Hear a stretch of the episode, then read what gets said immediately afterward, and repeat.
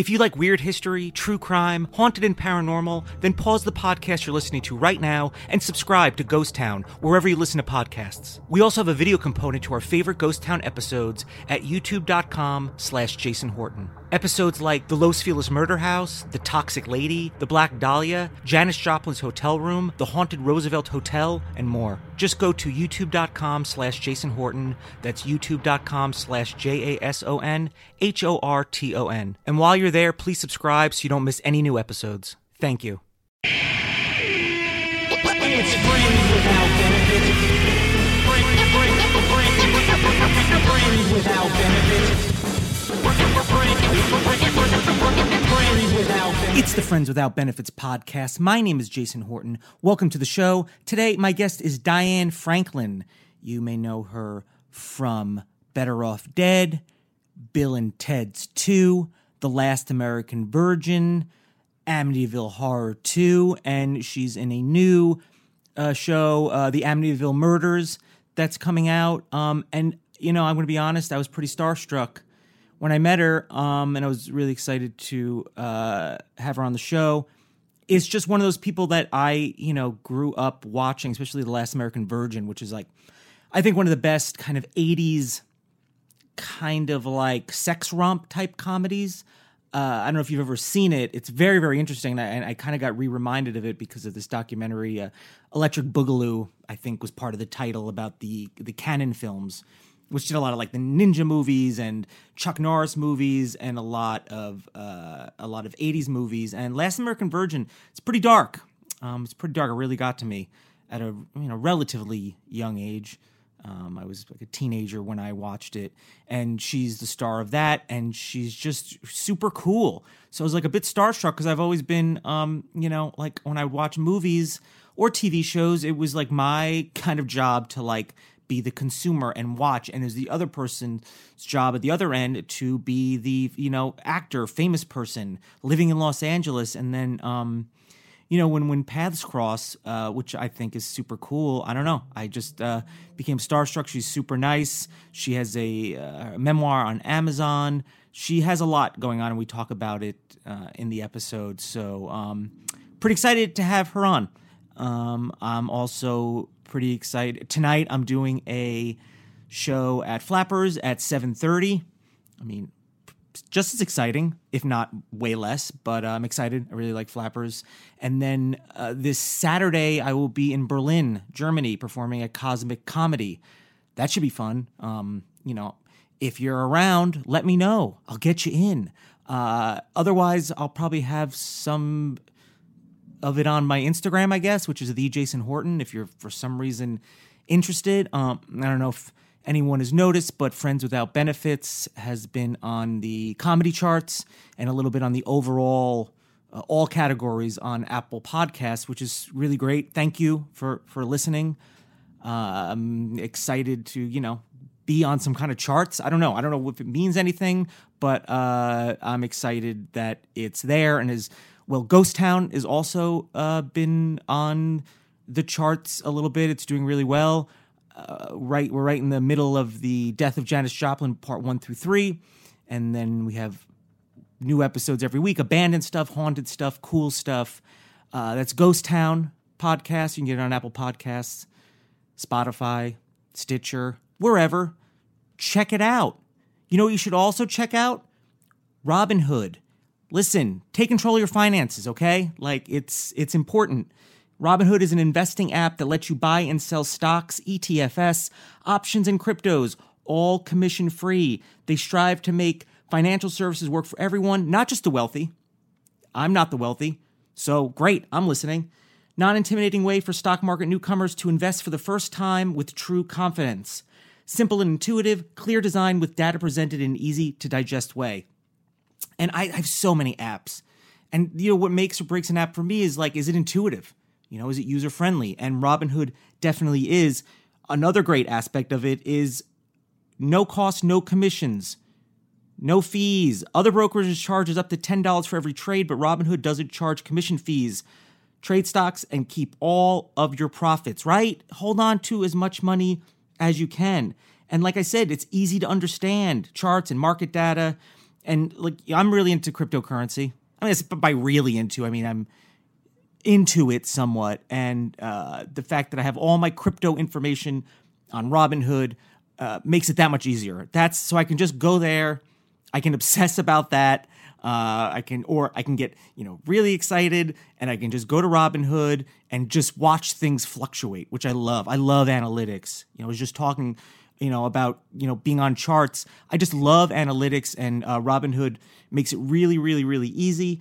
And Robinhood is giving listeners a free stock like Apple, Ford, or Sprint to help build your portfolio. Sign up at friends.robinhood.com. That's friends.robinhood.com. All right, let's get into my conversation with Diane Franklin. You asked me how did I how did I find out about you? Yes. And I've I've known about you for a long time because probably and, and I'm not gonna say it's all for the same reason, but I'm I'm I waited to say this right now. I'm completely starstruck, just to let you know, completely starstruck because uh, uh because I have okay. So um and we're gonna talk because you're from New York, right? I am from New York. York, right? From Long, Long Island. Long, Long Island. yeah. Uh, I'm also from New York, and I remember uh, growing up, uh, and maybe not when the movie, maybe a few years after the movie came out, um, but the Last American Virgin movie. One of my people asked me like, "Oh, what are some of your favorite movies?" That is one of my favorite movies. Because I was probably also watching it at a time where, where things were very, uh, everything was very like important to me. Like everything I was watching was very important.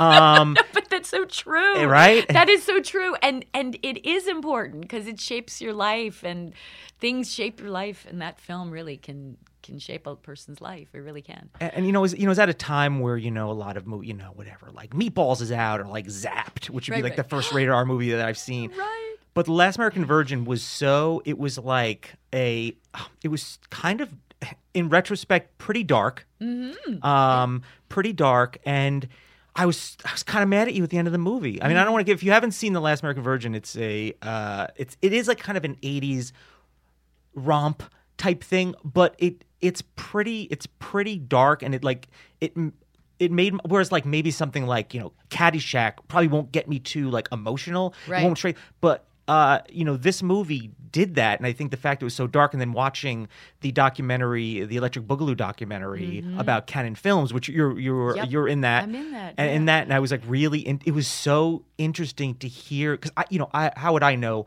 that story and the fact that it was uh, essentially a remake of an Israeli L- film, Lemon popsicle. yeah, which is, Yeah. a, you know, sounds like a pretty weird film. Yeah. And uh, it was just so important to me. And then, you know, so I always knew who, like, you were. And I remember kind of being like, oh, man. And at the end, I was like, how could you?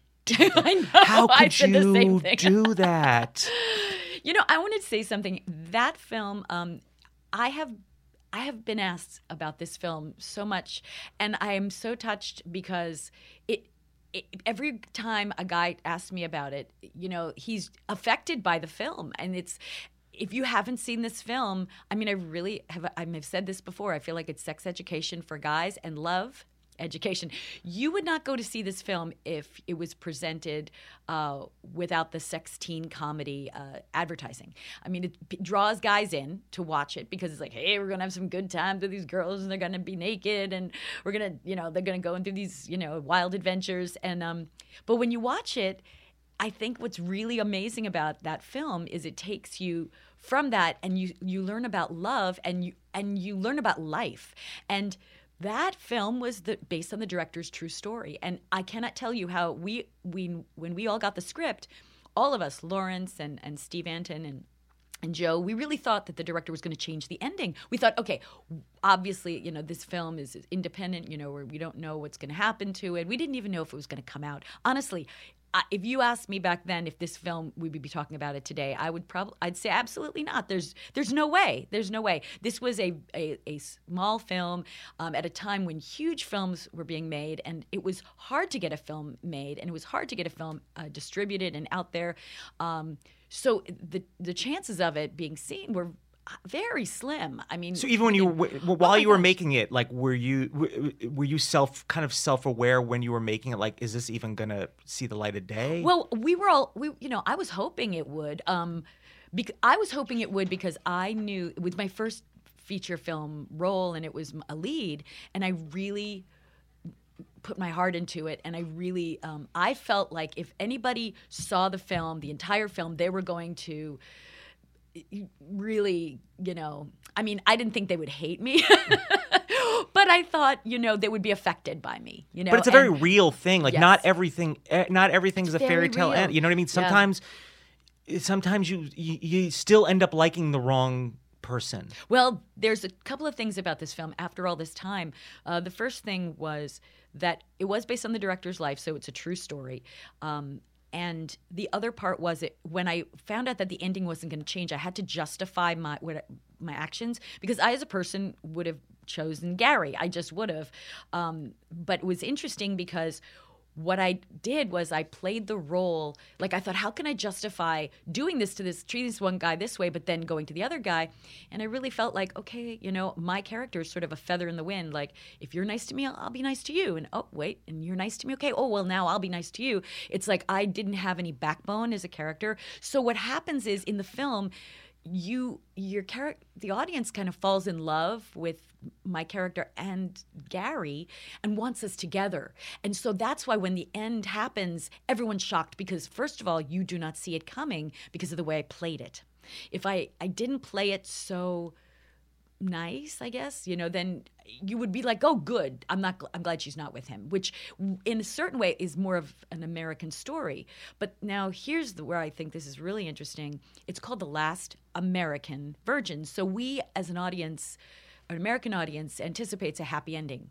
But the film was made by an Israeli director, Israeli film company, uh, Cannon Films, and European sensibility is more like this is life. Like that's what it is. So Love hurts. love hurts. Like it's a truth.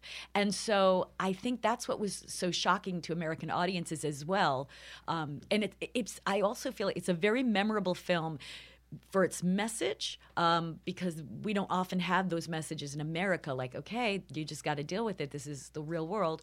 Um, also, uh, it has great '80s music, great '80s. Uh, uh, clothes. Um, it's it's like a time capsule of '80s subject matter. It has a bit of grit to it, I think. I would say. abortion Yeah. and cocaine and there is nudity also um, but it's a teen film okay and it was when it was at a time also where it was the first as well as fast times but it was actually the first teen film with teenagers playing teenagers which was what made those films all so big um, those that 80s teen generation um, that made it stand out and that was the first film and i have to say this which actually brought ethnicity into popularity of the curly hair of the 80s i my, that film was the first film that that showed a, a lead girl who you fell in love with with dark curly hair Rather than like like platinum blonde, Yeah. kind of you know. it wasn't happening. I popular. mean, yeah, the popular girl. I mean, except for Carrie, which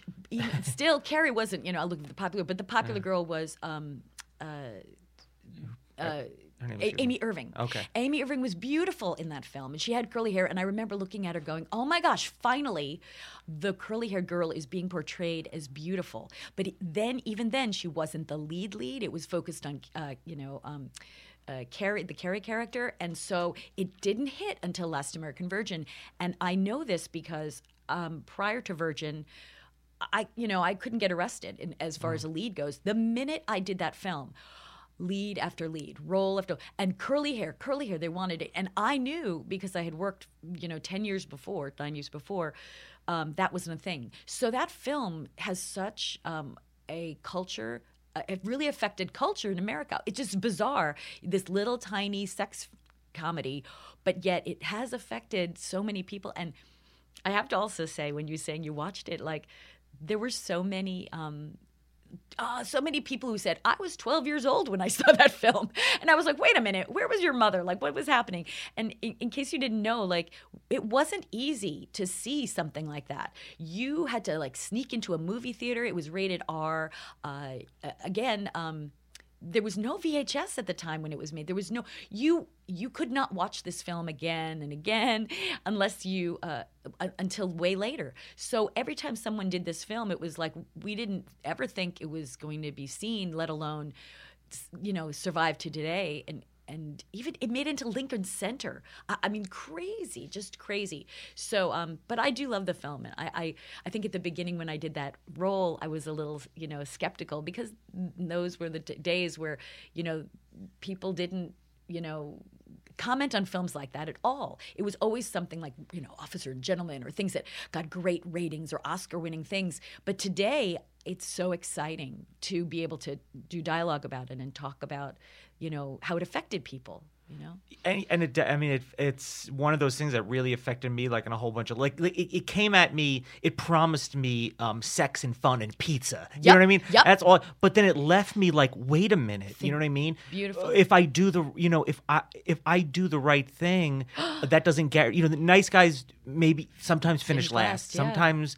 Uh, you know what I mean, and uh, I did deliver pizza, so I mean, I kind of, uh, I kind of knew how that, uh, I knew how that felt you know what's i'm always interested um you know i didn't grow up in, in los angeles Actually, my my wife for the most part uh she's not originally but she grew up in the valley so i always ask her about like valley stories and her her uh, and uh, my mother-in-law she's in, in the industry so i'm always kind of talking to them about like what is LA like? And I'm wondering like what Los Angeles was like. I'm just obsessed with like where things were filmed. Like I, you know, I read that there's one part maybe it was like Western and uh was it Western and Franklin or Western and Hollywood where some of it was f- maybe the pizza place. I don't remember.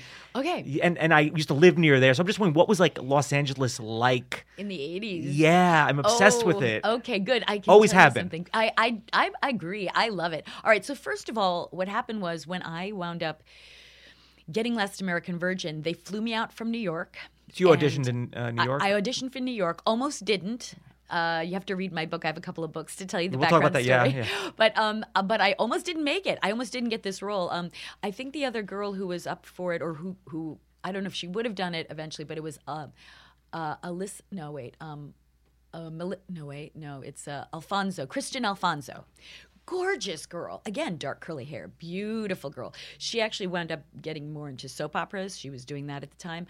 Um, and originally, I think they even were cast. They thought they were going to cast her. I think, but I don't know. It didn't. It didn't pan. And um, so when I when I got the film, I was flown to L.A. and I was by myself, um, and I was 19, and they put me up. Okay, you're gonna like this at the Holiday Inn in Hollywood, which was which is no longer there now, but it was a sort of a, a round building, sort of similar to one that's on like I think there's still like a, kind of that kind of architecture off the 405 and Sunset. There's a round kind of building thing, and the Hollywood Holiday Inn. Um, uh, they had like a rotating bar at the top on the top of the floor. Sounds amazing. Um, it was just funny. It was just like, and I didn't know where I was. I was just in. was that your first uh, time in Los Angeles? Yes. It was okay. And I remember coming in, first of all, when you're from back east, I mean, you come and you see these palm trees and you're thinking, wow, people grow up with this. Like, that's beautiful. Like, just the idea of having the palm trees. And then,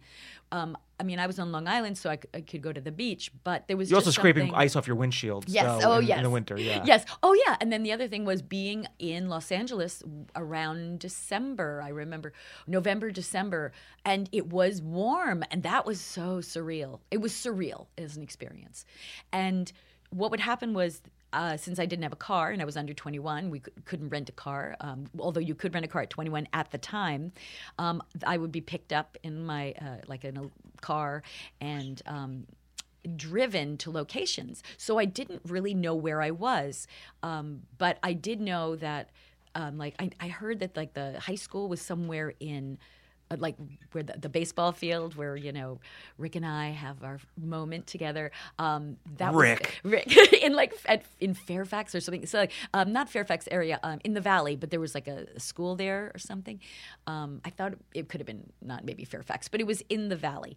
And the thing I didn't know was because it was an independent film, I don't think all of the locations were uh, Secured? secured. Right. I think that some of them were very um, kind of guerrilla style taken. And so we would like go to this location and shoot. Okay, we got to get everybody out. Okay, let's move. Let's do it quick. It you know, let's do it quick. Um, so it was kind of funny. Like I think there were some places that we went that I wasn't quite sure if they actually secured the rights. Um, but oh, it was it was just so exciting because here I'm flown here. I don't know where I'm at. Okay, here we go. We're gonna do costume, you know, wardrobe, makeup, whatever. Okay, let's like shoot it and um and the you know Steve and um, Joe and Lawrence, we were all first time. Basically, first time film actors. Kimmy Robertson. This was basically our big break. Although there's no like you know Yeah. and at that time name stars No. in it, so it's sometimes it's hard to like sell a movie if there's Yeah. nobody you recognize. Even nowadays, you need to have attach somebody. You know, No, you know, right? And and I never understood that originally. Now I do because what happens is there's a familiar familiarity. I can't even say the word. We want when you look at a film, you're saying, okay, what is going to get the audience out of their house and into the theater? It's either going to be like sex, violence. It's going to be, um, s- you know, something scary. A combination um, a of- combination, right? Um, or a movie star that you can't see anywhere else. You know, a film star that won't do television. So there's aspects of it that bring people out. Um, and with Last American Virgin, perhaps they were just going, oh well, the sex is going to sell, and they're going to get guys to go and see it. Um, it's a great is true. title. It's a great Yeah. title. It's a compelling title. Right. I mean, it's it's and it did so well. Lemon Popsicle in Israel did so well that they were really convinced that was that was the main deal and, and it was going to be fine.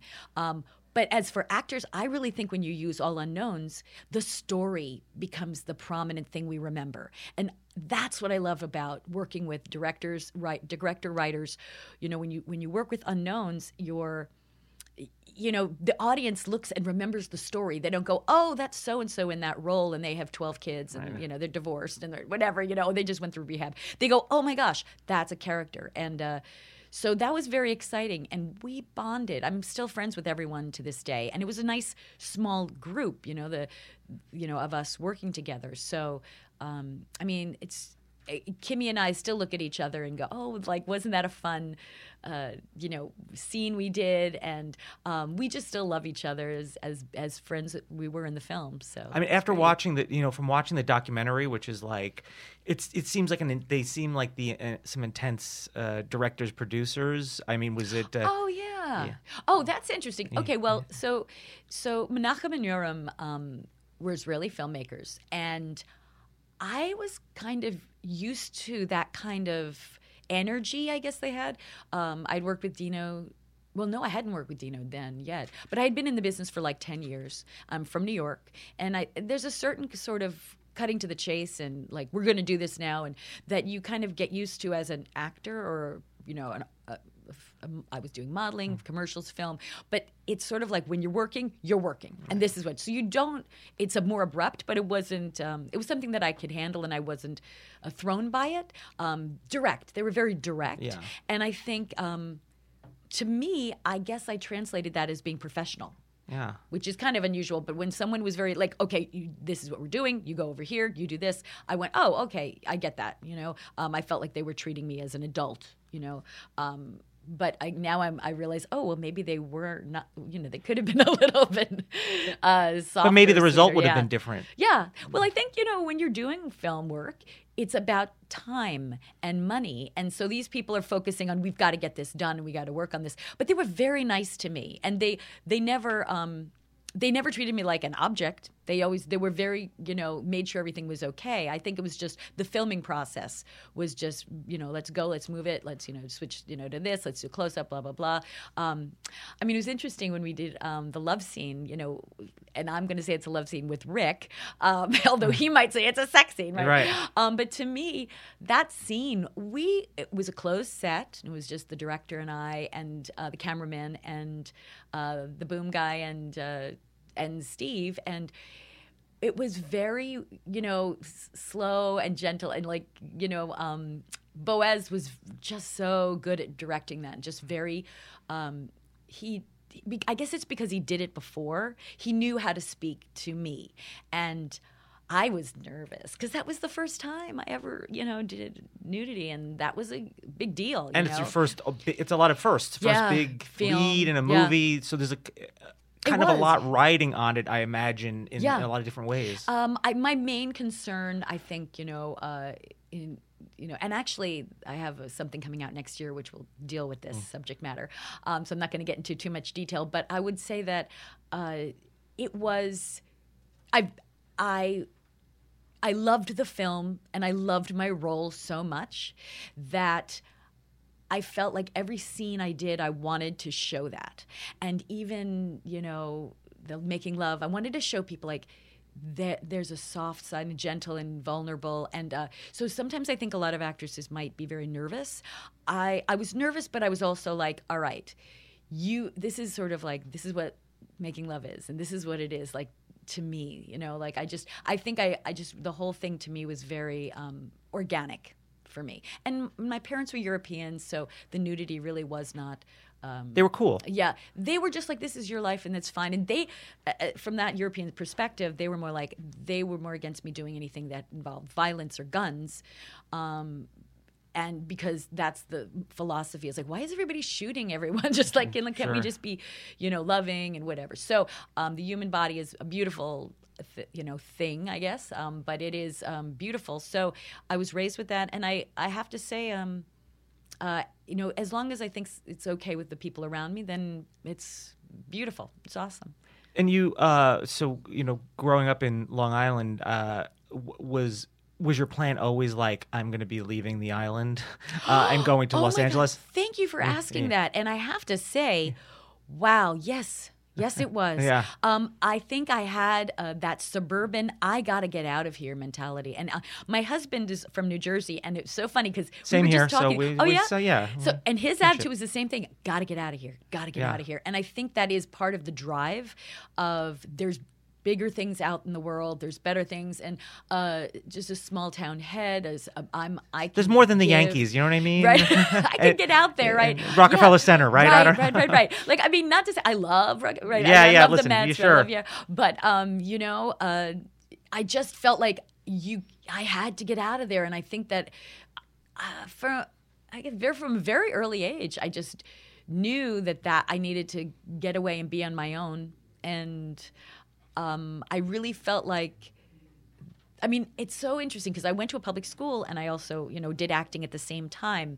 And I kept that very quiet because, first of all, you know, nobody really understood. It was not done all the time. People weren't actors at all. Like, I mean, if you found out someone was an actor, like, what? What is that? I, what do you even do? Like, you're a kid. What are you doing? Um, but even uh, only on, on when I was later in high school, I think they announced on the loudspeaker that I was going to be on a soap opera on a, on like Wednesday or something, which I really freaked out. I was like, "Oh my god, this is crazy!" But you know, it, it's not something you want to brag about because it was make people uncomfortable, and I didn't want to be. You know, people would hate you because you were, you know, having that attention. You know, so um, it was interesting that at the time I just I wanted to be in the with my peeps, my friends, but at the same time I really wanted to go and do my own thing and I knew that I needed the space to get away to be able to be all of me. You know? It's, it's got to be interesting to because I, I know I talk to a lot of people out here. Like even my wife, who's uh, not in the business directly. I mean, she was in, cl- in classes with a lot of celebrities. You know what I mean? People that went on to so Right, so for her it was not like a, a it was like chances are probably three or four people in the class are like on TV shows now or something like that. so where maybe bizarre. Oh. in Long Island it's like you know you know we're you know you're No, it was very. It was not a thing. I mean, I had heard that John Savage went to my high school. Um, he was in Deer Hunter, and he actually Deer Hunter was with the woman who played my mother in Amityville 2, Rutanya Alda. So I was like, "Ooh, there's a connection there." That's actually a good a good good segue because I wanted to Um, ask because Amityville Two was pretty much right right after Mm-hmm. and totally different uh, film. Yes. Okay. So here we do. Here I'm doing Last American Virgin. It has not come out yet. And my manager and agent send me out to an interview for this horror film. I've always wanted to do a horror film. Uh, so I knew immediately that I was like, okay, I definitely want to do one. But was this the one I wanted to do? So when I get the script, I'm like, I, you know, there's a lot of subject matter that's somewhat controversial in this film. If you haven't seen it, um, there's like incest with my brother, and I get the script and I'm thinking, no, I don't know. I don't think so. I don't. I don't think I'm going to do this. And, And you at that point you didn't you did were you like wondering like oh am I ever going to work again like you know uh, or were you just had total faith in yourself like what's going to happen is going to happen. oh, happen. I I want. I mean, I didn't. I wasn't thinking that, but I was thinking I don't. The reason why I was saying I don't know if I, I want to do this Amityville is because there was nudity again, and I was like, I do not want to be hired as the girl who will do that. That's not my thing. I mean, and and I think that's the biggest problem for girls who do do nudity because they're always thinking, well, you know, when will I get a part that doesn't involve it, and you know, when Get do I draw the line? and, yeah, and and also I knew that I had a lot more to offer, um, which is interesting because you really have to show what you can do, and then eventually it moves into different directions. But anyway.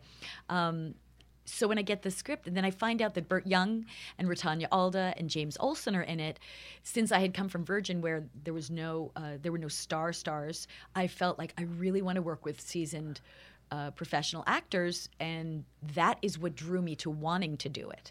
And I thought, okay, I'd really like to work with these people because I think that's a good experience for me to have. And so this was just a wonderful situation. I auditioned for the film. I'm thinking I'm not going to get a callback, and I get a callback. Then I get okay, so we're, now we're going to be on a second callback, and the whole time I'm thinking, well, it really doesn't matter if I get this, but you know, it would be nice if I did work with them. And then I go to a screen test, and the other person who I'm screen testing with is Elizabeth Berridge. And Elizabeth Berridge and I actually had worked on a soap opera together as the world turns in a party scene. And she's a petite brunette, and we'd worked together, and it was so. It's so bizarre. She's from New York, so we we always seem to be work, going for things. Well, I wound up getting Amityville Part Two, and then years later, it's uh, between Elizabeth and I. Um, although Meg Ryan was supposed to originally do the part, no, Meg Ryan, Meg Tilly. I'm sorry, Meg Tilly was originally supposed to do this role for Amadeus. Oh, okay. Then uh, Elizabeth and I come again and are competing for Amadeus, and she gets Amadeus. So it's very interesting. I always thought we are such different energy. Why are we going for the same part? Totally different. And yet every time, I guess it was a like a petite brunette with sexuality. Maybe that was it. I don't know. The we always seem to come up against for roles. So, um, but that was a kind of a cool story that you know our paths keep you know kept crossing for a while. So I thought that was kind of fun. I was curious, you know, because Amityville, the Amityville Horror was like a pretty, pretty big uh classic horror. Well, became a classic horror movie. Right. Okay. So to follow, like, I was just curious, like, to to to do uh the second one. It, I feel like there's always a lot at stake, right? Because everyone's comparing it. Is going to compare it to the first one. Uh, d- does it does it follow any kind of and uh was that like kind of uh weighing on anybody? Like the like kind of like the pressure of like, oh, we're following up this pretty successful, you know, uh well, movie. this is this is what's great. First of all, in the '80s, when you did a sequel, that wasn't a thing. People didn't do sequels. People, when we did Amityville 2, again, this film, no one's going to see it because if you had a choice between watching one and two, you're going to watch one. You're going to watch the first one. Again, there was no VHS, there was no way of watching it again or the two films. So if you were going to you couldn't even buy it. But if I think really what it was when Amityville came two came out, we didn't think anyone was going to actually go in the theater to watch it because the because people usually just saw the first one and then they didn't spend their money, their hard-earned five dollars, on the film. So that was the first part of it, and then the second part. Um, Dino De Laurentiis, who always was, you know, he obviously produced it. He was aware, you know, he, he didn't want it to have to do with Amityville Horror originally because he didn't want to have to pay the rights. So half the film takes place in the house, and the other half takes place in the um, in, in outside the house. So there are even disclaimers when you see go see Amityville 2 to this day that this is nothing to do with the first film. In fact, the film that I did, Amityville 2, is based on the true life incident that happened in 1974. The DeFeo- The DeFeo murders, yeah. right. So even though it's associated in the word Amityville is in it, it actually has nothing to do with the first film, which is about a family. The first film has to do with the Lutz family who move into the house and um, they, you know, are spooked. And Amityville 2 is about, well, how did that house get haunted in the first place? Well, this is what happened. So I played the daughter in that film, and I was 20 at the time, and uh, it was a wonderful experience. Um, a totally different tone than Virgin. Uh, working with an Italian director, so going from Israeli director to Italian, and uh, Damiano Damiani. They know their horror, the Italians. Yeah, and great, uh, wonderful. I remember seeing like shots of the clock and the stairs and dailies, and I, I thought, how is this scary? And then they do this wonderful music by Lalo Schifrin, um, which I recently found out was the music was originally, I, I hear, was supposed to be for The Exorcist, and then they chose they decided not to use that music for Oh. that, so they used it for Amityville. And all I could tell you is, uh, it was awesome. It was wonderful, and people have said to me they that was their favorite Amityville because it was so real and scary. It was the grittiness of it. Uh, and if you know if you haven't seen it, it is rated R. There's uh, some subject matter to watch out for. So I wouldn't have you know kids, little kids watch. Or it, me, or me. I'm scared of horror movies. well, actually, it's funny that you said that because the act, the director of the Amityville movie that I just did saw it when he was like 12 years old, and it freaked him out. But he remembered me, and lo and behold, I I've just uh, I last year I did an, another Amityville, and this one is called Amityville Murders, and this. Do you play the same character? I play the mother now. Okay. So it's the same kind of story. It's the de- about the DeFeos, except this is a docudrama, which means it's based on the true story. It's a time period piece. So I I'm probably the only actress who's ever played the daughter and the mother in the same story, um, and and died twice. died twice. You keep coming Spoiler back. Spoiler alert, but uh, yeah, I do. I come back and. This Tuesday, you have great timing. I'm going. Uh, Amityville Murders is actually opening for Scream Fest, which is sort of the um, Sundance of horror, and it's going to open the film festival. And I have done the best work in my life in this film. I am so excited. It is actually the best work I've ever And it's a, done it's a feature length. feature length film. Okay. Um, I don't know when it's or when or if it's coming out in the theaters because. Um, uh, but I, I guarantee someone's going to want to do Amityville 2 and the murders and have me there. I mean, it's just too amazing. Yeah. Um, it's like a once in a lifetime experience. And the timing's right. Yeah. But it is coming out on. Um, uh, it's coming out on. Uh, I think streaming. I don't know if it's Blu-ray or DVD, but it's coming out streaming on November thirteenth, which is the anniversary of the actual murders. Oh, good timing. Um, so it is based on the real true story of uh, Ronnie. Uh, And it's called- Butch. It's called. I know there's so many Exactly, Amityvilles. yeah. Amityville Murders. Um, I think there's. They also had the haunting on Long Island in there, but it really is just called Amityville Murders. So you have to like look for Amityville Murders film because if you put Amityville Murders, you're gonna actually see the real murder. Right. And, and uh, Butch DeFeo, like. Uh, uh, is in jail right now. I mean, this is a true story, and um, there's so many interesting facts about this film.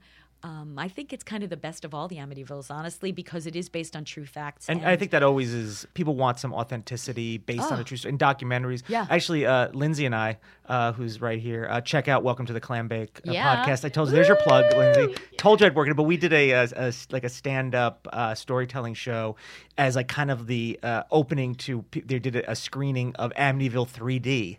So oh, how was that? You know, Lori Loughlin was an actress I grew up yeah. with, and like, you know, we did modeling together and stuff. And I've never seen it. You know, I'm gonna have to sit down and watch. Like, I've never seen Lemon Popsicle all the way through. I've seen little scenes. Um, I have to see that too. How was it? Well, I don't really. It was a 3D, so we didn't have 3D glasses, and we were kind of we were Oh. done with the, and then we were doing like a there was like a haunted house tour part of it at Heritage Square, Oh. um, and that might be coming out on my other podcast called Ghost Town. So check that out too. Haunted, ab- abandoned, mysterious places. Um, uh, but yeah, so I didn't. But I was just. I was kind of. I think that was the one that came after two. I was just wondering, were you like, am I going to be in Oh. the other? Am I going to be in more of them, or were you Oh. like happy to be like, listen, I did my. No, well, first of all, I died, so I couldn't come back. But Hey, listen, you know, listen, they Well, can bring you back. Wait, actually, I did come back and haunt, so I'll, I'll make a check on that. Um, but um, actually, no, you know what I was, what I did think I was going to be in. What happened was the Amityville Awakening. I guess is that with Jennifer Jason Lee. Oh yeah, yeah. So what happened was. Uh, there was a gentleman who was on sound on that film, and he was a, his son or daughter went to uh, did went to school with my my um, my kids, and he said, "Oh, you know, I'm working on this film, and Jennifer Jason Lee is in it, and it's Amityville, it's an Amityville film." And I went, "Oh no, I why didn't they call me? Yeah. Because I knew she's around my same Right. age, and I thought that would have been such a great callback." And I love Jennifer Jason Lee. I think she is awesome. Yeah. I would love to do a movie with her. I would think we'd be amazing. I know she's listening, so the Um, word's out there now. Je- yeah, Jennifer, like it would be amazing. Um, I think we'd do some really cool work together.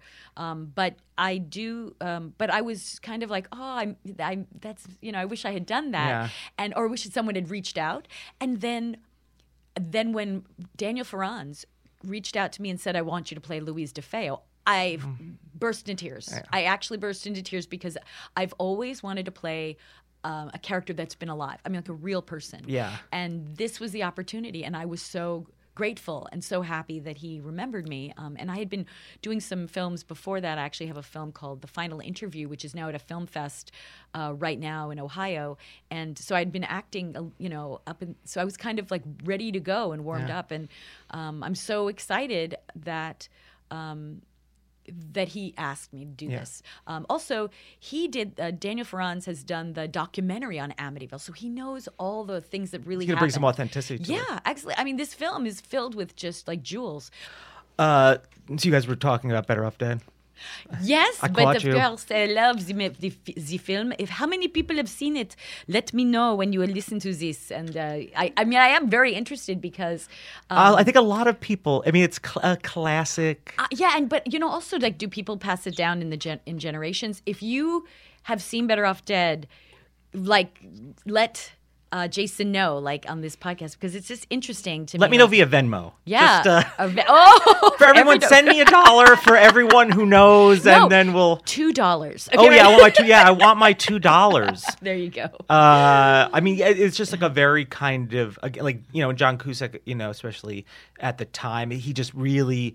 He wasn't like a hot, you know. Sometimes they have like, and they still do this now, where it's like Mm-hmm. hot people playing the losers, and I'm like, you're a model, Yeah. get out of here. I don't listen. I want to relate. Like I was never a cool hot person. I want to see somebody that I'm like, okay, Right, the, like a uh, the underdog, and I think John Cusack, he's a good looking guy. Yeah. Listen, don't no no, you know, No, it was also yeah. No, this is the thing about it is is that he's endearing. He's lovable, and I think that you played it that way, and I think that's what makes people you know people go crazy. I mean, guys uh, like are him, girls fall for him, um, and it's just that. Did you fall for him?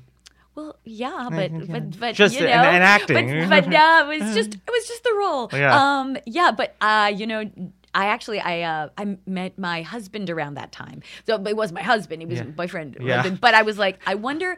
I always wondered if John and I would have gotten together if I hadn't been dating. It was kind of funny. Um, but uh, John is just a sweetheart. He was so he was so great. I mean, we had such a fun time. because that's. I would say like you know as as it's going like that's a pretty ho- Hollywood Hollywood film that you're you're in territory wise right You know, and this is what was so amazing, and what I love about all the people who love this uh, Better Off Dead is that film didn't have anything gratuitous in it. It was just funny, and I know that people were uh, in the production. Producing it, were concerned is it going to bring people to the theater? And guess what? It didn't do well in the theater because people didn't feel like they had to get up and go see it. But when it went to VHS and beta and people could rent it, it went crazy. It went on fire because you had all these college students who were st- studying all day and they were exhausted and they were tired and they just wanted to laugh and have a good time. And there was Better Off Dead, a love story, a comedy. Um, it made them laugh. It made them feel good, and they could bring a girlfriend or a guy friend, like watch, you know, watch it, and it made you feel good. And so I think that that uh, the energy that came from that film transcends to today, and it's still funny today. I mean, it's cla- I mean it's, It's absolutely classic Yeah. classic. It's so irreverent. I don't know, like it just I don't know if reverence the right word, but it's like you just don't expect the humor and I think it perfectly one of those movies that really capture that time and is timeless like you Yes. watch you don't go think like oh this is just the 80s we're yeah. looking at or you I know this. You still, if, if you if somebody watches for the first time, they cannot anticipate what they're going to see. It's not cliche. right Uh, and I'm excited because I've, I've written these books, and I have um, my I've written two books, and my third book is going to be um, an homage to Better Off Dead. But you have a memoir, right? I have a memoir. My first book uh, is on Amazon, but all of them are actually on Amazon. The first one is uh, the excellent Diane Franklin, the excellent adventures of the last American French exchange babe of the '80s, um, and so that's about my career, how I became an actress, an '80s actress. Um, and the second book, I, and it's a great book. I mean, all my books are from the heart, and they are p- pictures you'll never see, and um, Do you find I- with I in, with memoirs like you're like there's stuff that you can't include everything, or there's like, oh, I really want to talk, I really want this in here, but it might be too scathing, or do Oh. you feel like there's kind of a little bit of that? Well, one of the reasons why I wrote the, my memoir and I, I self published it is because I did want to include everything because I wanted people to understand this is the life of an actress. Like, I didn't want to go, oh, look at this, but don't look at that. And so many books do that, or, you know, they just go, don't look at this part of the career, but look at this one. This is represents somebody who's awesome. So, but what I did do in the first one is I, I knew like parents are going to get this and maybe their kids would see it. So I rated the chapters in 80s style. So it was rated R, which uh, today is probably rated M. I think. Yeah. Um, but it was rated R for restricted and no one under 17 permitted without a parent. So I'm like, okay, if you read those chapters, you better tell your parents to sit down with you and do it. Um, or PG, uh, PG 13 or G. Uh, so I rated my book in chapters in the first one. Um, How many Rs are there? Uh, right, right. There's a lot of Rs? I had quite a few Yeah, R's. yeah. Yeah, there were some R's. So it's it's more for the parent. Um, uh, but and then the second book uh, was about is really focusing on Last American Virgin. So you would love that, and that's the excellent curls of the Last American French exchange babe of the '80s. Um, more pictures from Virgin, more great tidbits from the film, and also talking about how my hair kicked off that whole '80s trend of the curly hair trend of If I get these books, you have to sign them. You know Oh, that, right? Okay, absolutely. that's the okay. And you know, got if a deal then. anybody does get those books, uh, if you buy the books, uh, the books. And you, if you buy the books and you come to a convention I'm at, Yeah. I will sign them for free. Okay. So that's the deal with those. Uh, it's very No, it's a special for Friends Without Benefits listeners. Okay, it's exclusive. yes, sure- you're hearing this, so you can call me on it. Um, I heard you on Jason's show. Uh, and then um, this third book is going to be the homage to Better Off Dead. I think I'm going to call it The Excellent Coat of the Last American French Exchange Babe of the 80s because I have the coat that was I wore in the film and I bring it to conventions. Ah. So if you have been at a convention of of mine or you're going to be um, in the next year or so, because I'm, I'm probably not going to get this book out until 2020. I just came out with the other ones, so I'm giving some time. You get, and people read very slow, so they'll Um, be all caught up by the time up. it comes out. Right. Yeah. Um, but it's I want to put all the people who've ever worn this coat at conventions in my book. So if you hear this and you wore you met me at a convention and you wore the coat or I was wearing a coat with you in a photo, send it to BOD coat uh, book at gmail.com and I will put it in my book. So, and then you will be a published yeah, author. You will be in Uh, there. You'll be a published. Uh, Um, do you go to a lot of conventions? Do you do a lot of uh, conventions? You know, last year I did a lot, and this year as they're slowly starting to come. Uh, and I think it's because Amityville Murders is coming out. Yeah. So I'm also going to tell people buy the Amityville Murders, uh, you know, thing because the I guess the movie because I probably I don't think I'll have them at my table.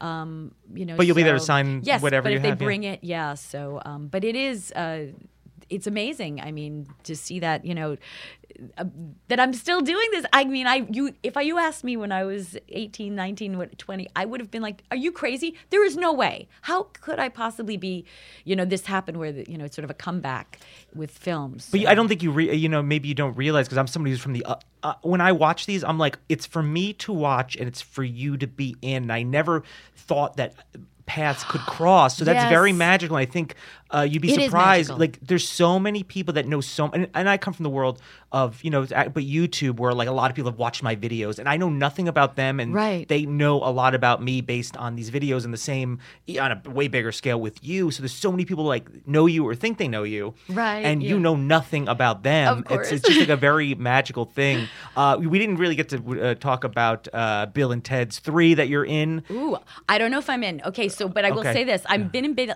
I was in Bill and Ted's Excellent Adventures Sure. as, if you don't know, one of the princesses. Yes. Um, I was actually uh, Princess Elizabeth in the script, but when we got to the credits, it said Princess Joanna. Somebody mixed it up. Okay. So everybody has these photographs of me signing Princess Joanna, um, but it is kind of interesting because I may wind up being Princess Elizabeth.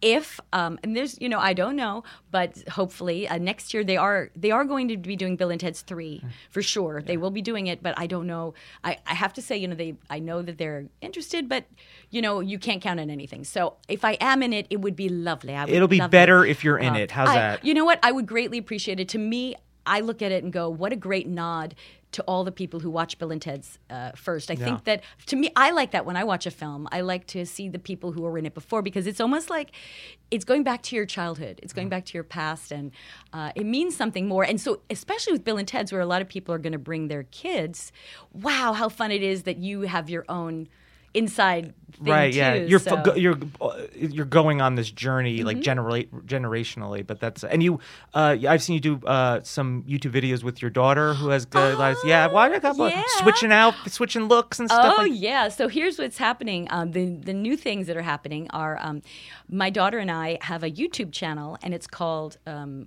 it's called Live L I V. L I V, and because her name is Olivia, and Die D I is me, Diane in L A, and it's on YouTube. And if you uh, follow it, it's basically my daughter and I talking, and sort of the '80s babe meets the millennial girl, and she, my daughter is her name is Olivia De Laurentiis. She's hilarious, and she's actually a comedy uh, filmmaker. Uh, she writes, directs, and acts uh, in film, and uh, she actually ac- just got her first film optioned. So exciting you will see it. And this is my audition for it by the way let's just let you know this is Oh, okay, my so audition feel the moment. Yeah. Um. So I'm. It's what's really exciting is that there's such a great. There's some great stories that are coming from that, and that is the woman who is actually um, producing it is the other princess from Bill and Ted's. Oh, all right. Kimberley Kates, and uh, she's been watching my daughter and her uh, comedy partner, writing partner, Sydney Heller, uh, do their. Um, they have a comedy. Uh, thing a channel that they go under as barely legal comedy and make sure you put the comedy in Yeah, there please. on Don't stop at Barely Legal, Nope, please. no i can't be responsible Mm-hmm. uh, barely legal comedy the channel is with olivia de laurentiis sydney heller and they are amazing uh, great sketches and they have a web series called sugar babies that i'm hoping will also olivia's main dream is to actually have a show on tv uh, and so that's her objective of, in the in the future. But it's great to see her going through this, and now with this film, uh, it's it's a film called uh, "This Gets Rough." That's the working title. I don't know if it is, but right now it is. And uh, Kim bought the rights, and she's a, actually a producer now. I mean, you never believe like, oh, the princesses are you know working together right, again. right. But um, uh, and I mm, have a role in the film. Um, I think I'm trying to make it like a, a small role, but I, it might be a bigger role. I don't know. Um, I do know the director, so I don't know. yeah yeah sure, sure. put a put a word in Yeah. So, but Olivia is she wrote it, um, and she graduated from UCLA. She wrote this film, and Kim had seen her work with Sydney and went, "I have to produce something. This is amazing. Her work is brilliant." And if you see my daughter's work, it's like crazy. So she's writing it. Uh, she wrote it. She's going to be directing it and um, acting in it. So we'll see. We'll see what happens. It's- where do we find you just, online Just fresh. All right. The most more important Okay. you right now All right. Oh my goodness, it's me. I'm still remembering. You remember me? Um, okay. So if you want to follow me, which I strongly recommend because I don't. Uh, the only way you're going to know about me is if you follow me because there's. It's just like you'll have the inside, uh, you know, things going on. Um, you'll find out. Uh, one is Twitter. I am under Diane Franklin 80, not 80s, no S, but 80. You can also find me on Facebook. You'll have to go to Diane Franklin Fans, um, and that is in group section. That is run by me, but the only reason that uh, you have to go there is because my other Facebook is full, and they won't let me open another kind of Facebook. So just deal with it and go to the fans, and I'll accept you in. And then also, I'm under uh, in my Instagram, and so it's actress Diane Franklin, and that's my professional uh, acting one. So you can go there. Um, and since Amityville Murders has come, the, they're starting to. I'm getting a lot of people who are following me. Shocking, but at the same time wonderful because in the 80s i never did publicity so the only way you're going to know me is have have seen the work i've done when i was younger and so if you like it then come Yeah, and follow. follow me and i'll Yeah. i'll say hi